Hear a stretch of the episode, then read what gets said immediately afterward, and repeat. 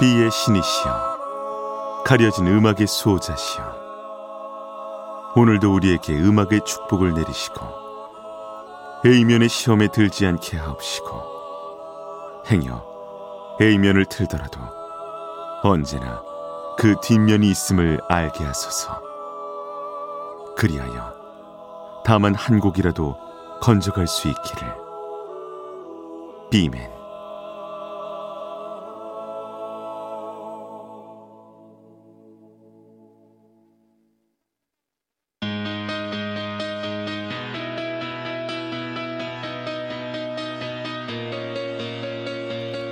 배순탁의 비사이드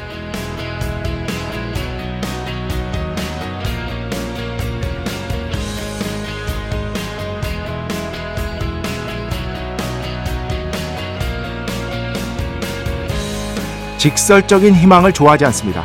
무조건 잘 될 거야 라는 말 역시 선호하지 않습니다.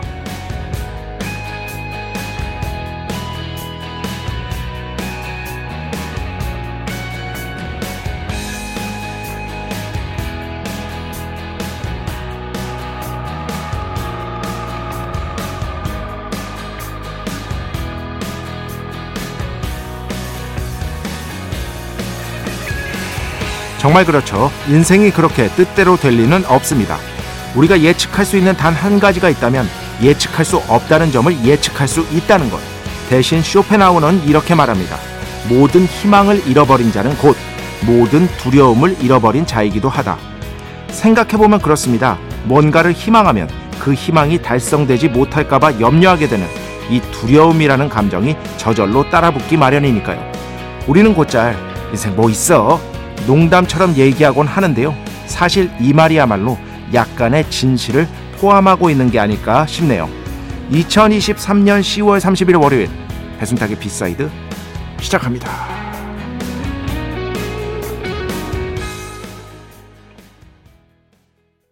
네, 아이언 메이든 Fear of the Dark. 아이언 메이든 노래도 뭐 여러 곡 틀어드렸는데 가장 대중적으로 그래도 널리 알려진 곡 중에 하나라고 볼 수 있겠죠. 예. 정말 어린 시절, 10대 시절에 열광했던 기억이 있습니다. 아이언 메이든. 배우 이서진 씨가 진짜 좋아하는.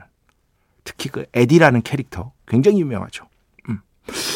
어, 이게 뭐냐면 무조건 잘 될 거야 이런 거 사실 거짓말이잖아요. 어. 그건 거짓말이고 인생은 진짜 예측하기 어렵다. 근데 쇼펜하우어 이 말이 모든 희망을 잃어버린 자는 곧 모든 두려움을 잃어버린 자이기도 하다. 희망이 없을 때 희망이 또 간절해지기도 하지만 어쨌든 희망이라는 것 때문에 그게 달성되지 않을까봐 못할까봐 우리가 두려움을 느끼면서 산다는 거예요. 아, 그 말을 하고 싶었던 것 같습니다. 쇼펜하우어가.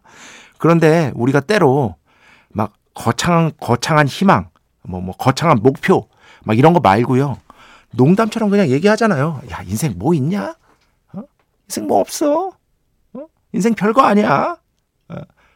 이게 어떻게 보면은 약간의 진실이 거기에 포함되어 있을 수도 있겠다 싶은 생각이 들었던 거예요. 어. 인생 뭐 있냐? 이런 거. 그 어디 책에서 봤더라. 하여튼 그 말이 너무 마음에 들었어. 적당한 흥분과 적당한 우울이야말로 삶의 온도로서 적당하다. 뭐 거창한 거 말고. 큰 거 말고 아주 적당한 흥분, 아주 약간 적당한 울적함. 이것이야말로 이 두 개를 같이 갖고 있는 것이야말로 삶의 온도로 적당하다라는 표현이었는데 이한 줄의 가사였나 이주엽 씨가 쓴 네. 모르겠습니다. 이제는 예전엔 이런 것도 기억이 팍팍 났는데 이젠 잘 안 나. 잘 안 나. 여튼 뭐 그런 얘기를 좀 하고 싶었습니다. 인생 뭐 있어? 우리가 흔히 쓰는 말에 잘 이렇게 그 속살을 보면 아, 한 조각의 진실이 있구나라는 것을 깨닫는 순간들이 있죠. 배순탁의 B side 여러분의 이야기 신청곡 받고 있습니다. IMBC 홈페이지 배순탁의 B side 들어오시면 사연과 신청곡 게시판 있고요. 문자, 스마트 라디오, 미니로도 하고 싶은 이야기, 듣고 싶은 노래 보내주시면 됩니다. 인별그램도 있죠. 인별그램 배순탁의 B side 한글, 영어 아무거나 치시면은요 계정에 하나 나옵니다. 제가 선곡표만 열심히 올리고 있는 배순탁의 B side 공식 인별그램 계정으로 DM 받고 있습니다. direct message 댓글로는 받지 않고 있다. DM으로 사연 신청곡, 고민상담, 일상의 사소한 이야기들 많이 많이 보내주시기 바랍니다. 문자는 샵 8000번, 짧은 건 50원, 긴 건 100원의 정보 이용료가 추가되고요. 미니는 무료입니다. 참여해주신 분들 중에 저희가 정성스럽게 뽑아서 B의 성수, holy water 비타민 음료, 바이라민 음료 드리겠습니다. 자, 우리 프로의 자랑이죠. 광고 듣겠습니다. 배순탁의 회사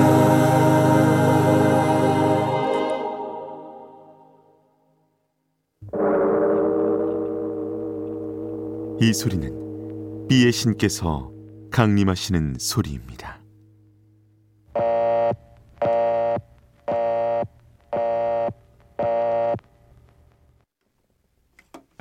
B의 신께서 강림하셔서 저 B의 메신저 배순탁, 순탁배, 라이언배, 패션토를 통해 존귀한 음악 하사해 주시는 시간입니다. B의 곡 시간 매일 코너 자 오늘은 힙합 뮤지션 오도마의 음악으로 골라왔습니다.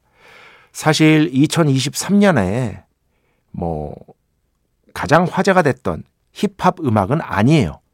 그런데 제가 지금 이제 연말 결산하면서 이제 동료 평론가들과 뭐 만나면서 이제 어떤 음악이 있었나 이런 결산하는 뭐 하여튼 뭐 하고 있거든요. 어, 뭐 하고 있는데 어, 저도 이 음악을 굉장히 인상적으로 들었고 어, 이 곡을 아주 훌륭했다라고 뽑아주신 어, 뽑아준 그런 분들이 많더라고요.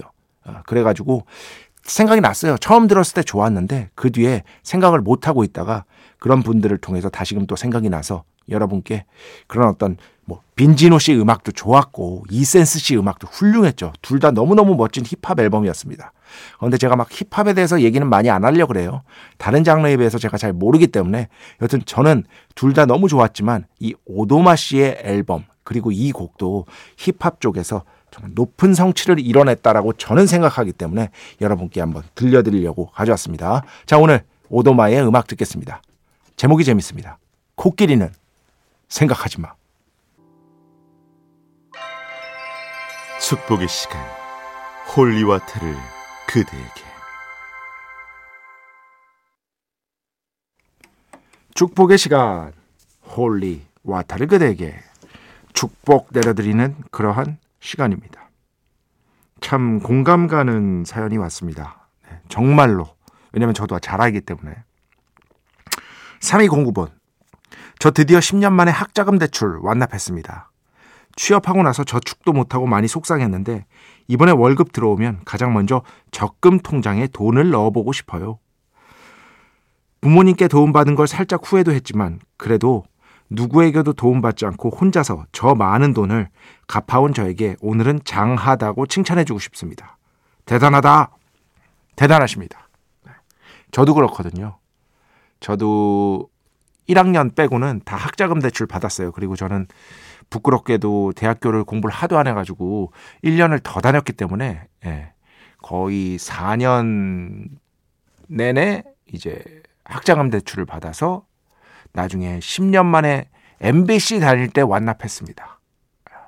그 뒤에 이제 3년간 음반사 생활하면서 계속 갚고 그 뒤에 MBC를 다니면서 처음 완납했을 때 그게 그 여의도 시절이었거든요.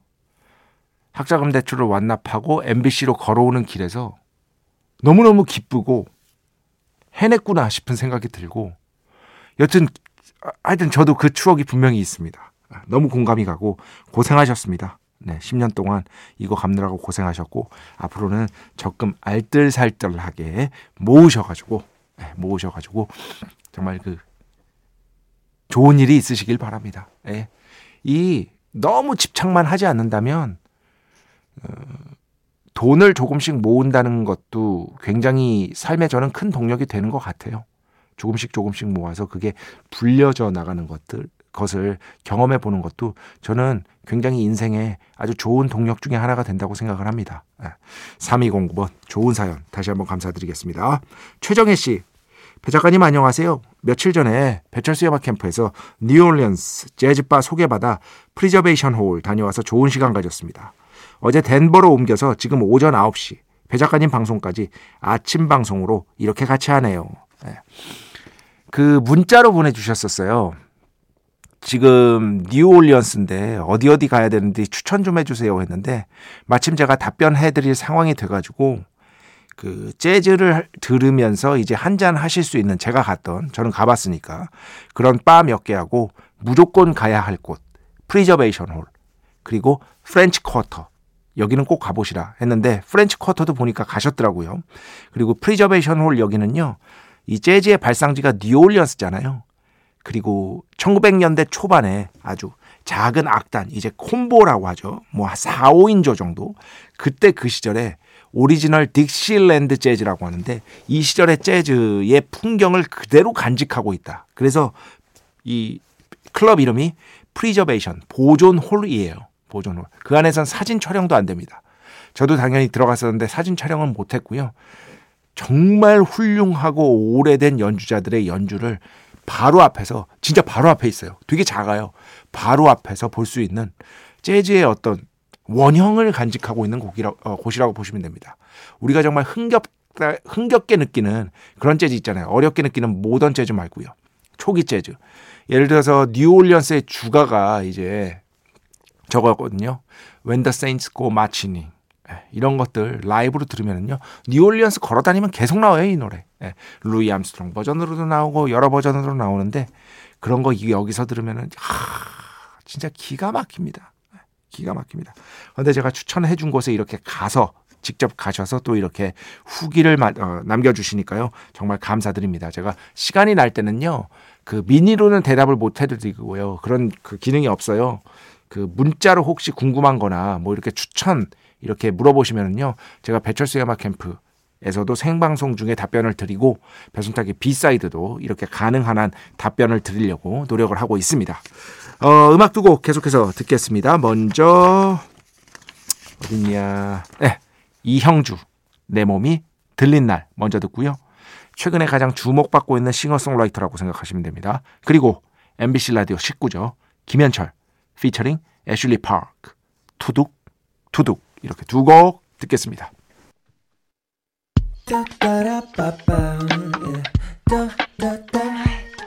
배순탁의 B-side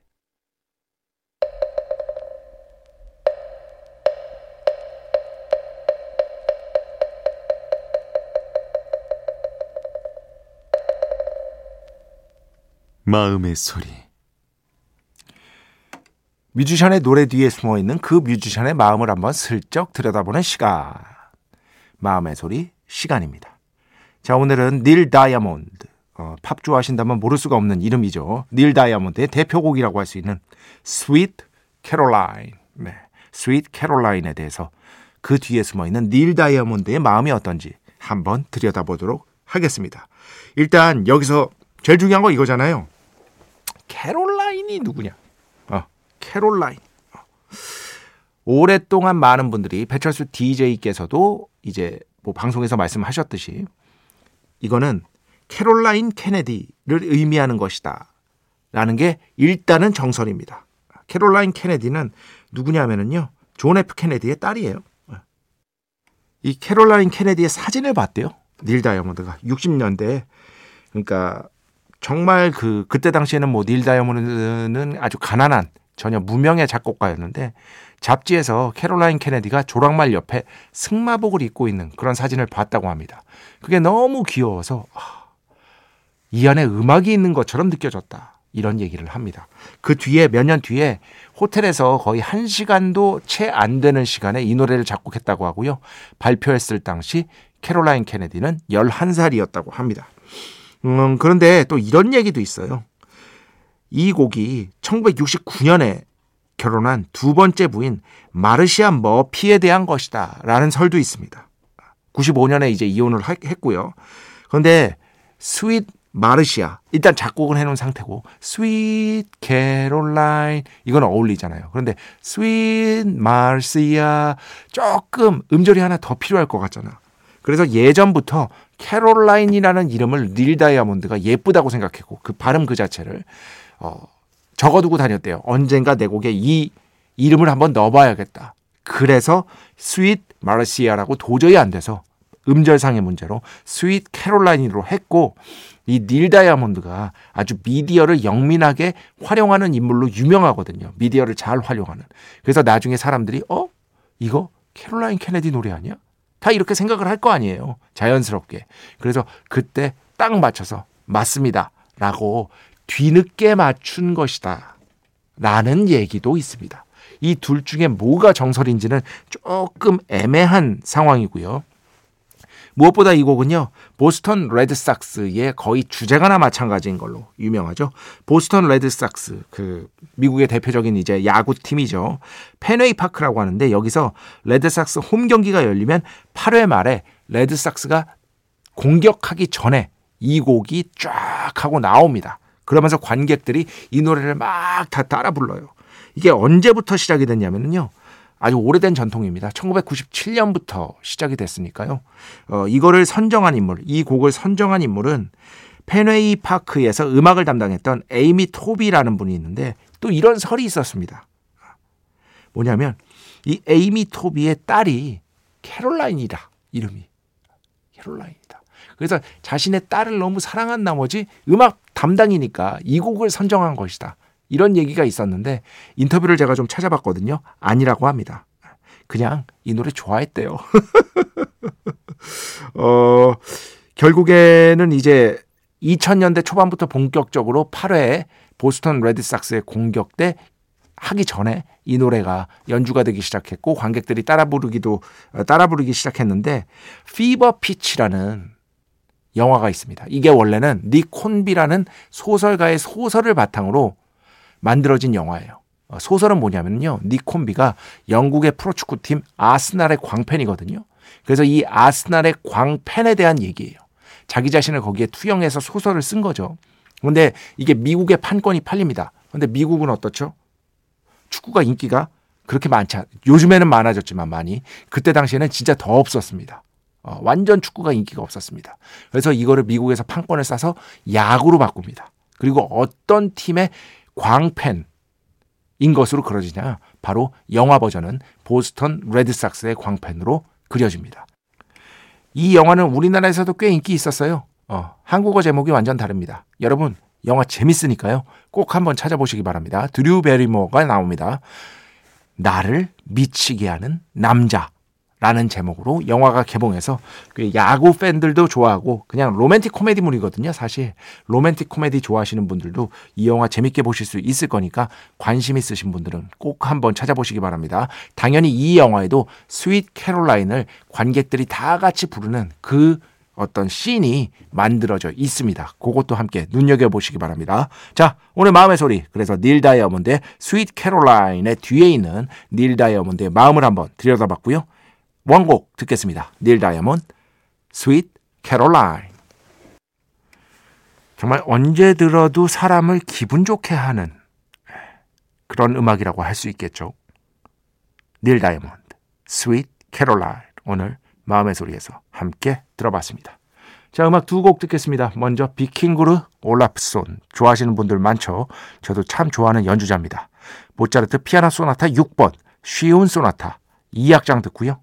그 뒤에는요, 더 짜르의 음악 오랜만에 가져왔습니다. 발. 네, 더 짜르, 발 들었고요. 그 전에는요, 비킹구르 올라프손의 연주였습니다. 아, 이분은 진짜 얼굴도 살벌하게 잘생겼어. 다 가졌어. 부러워.